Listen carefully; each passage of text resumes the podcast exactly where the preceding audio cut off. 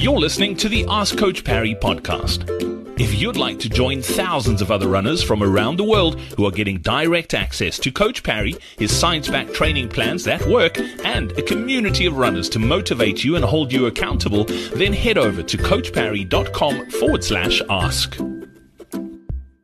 Welcome on to this edition of the Ask Coach Parry podcast. Today we're talking about uh, heart rates and running slow in certain zones. So this question is from Debbie. Debbie said, I started my training plan today, so I went for a little run last night on practicing to run slower. We often talk about running slower to run faster.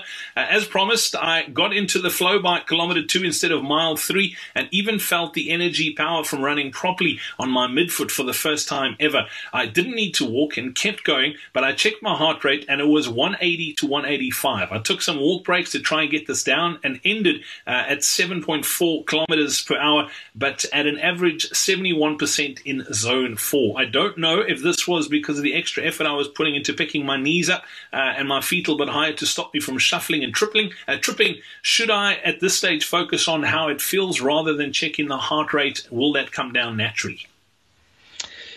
So this is an extremely hard question to answer, if I'm honest, because I am a little distrusting of wrist-based heart rate. Um, in in some instances the technology, but in, in most instances just because the, I'm not convinced people wear the units properly. So it's very sensitive to the watch moving. It's very sensitive to any light getting in there. So you have to wear you have to wear it away. So about a a, a centimeter or two above the those two little knobbly wrist bones towards the elbow, um, and the watch needs to be really tight so that it's flush with the skin and that the watch doesn't move. So the first thing we want to do if we are training with, with heart rate is make sure that it's accurate. Now, provided those readings were accurate, then absolutely you over time, if you are focused and you force yourself to keep that heart rate low, then you are going to have it come down over time.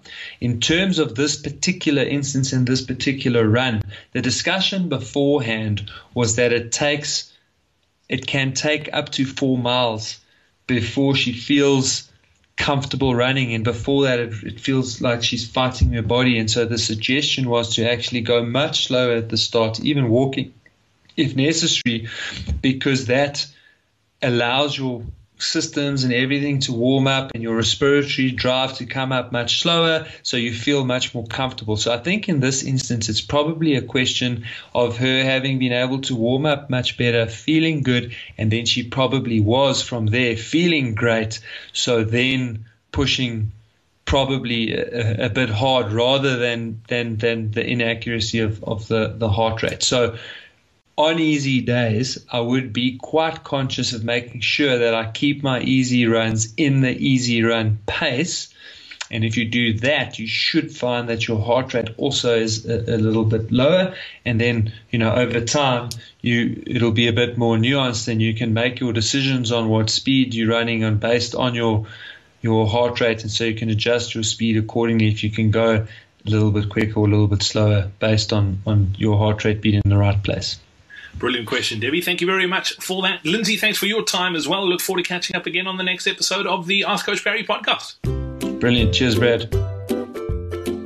Hey, it's Brad here again. Thank you so much for listening to this episode of the Ask Coach Parry podcast. Before I go, don't forget to save your seat in our upcoming Comrades Marathon training webinar. You can head over to coachparry.com forward slash webinar for all the details. And if you've got a question that you need help with, or if you'd like to run as well as we know you can, you can head over to coachparry.com forward slash ask.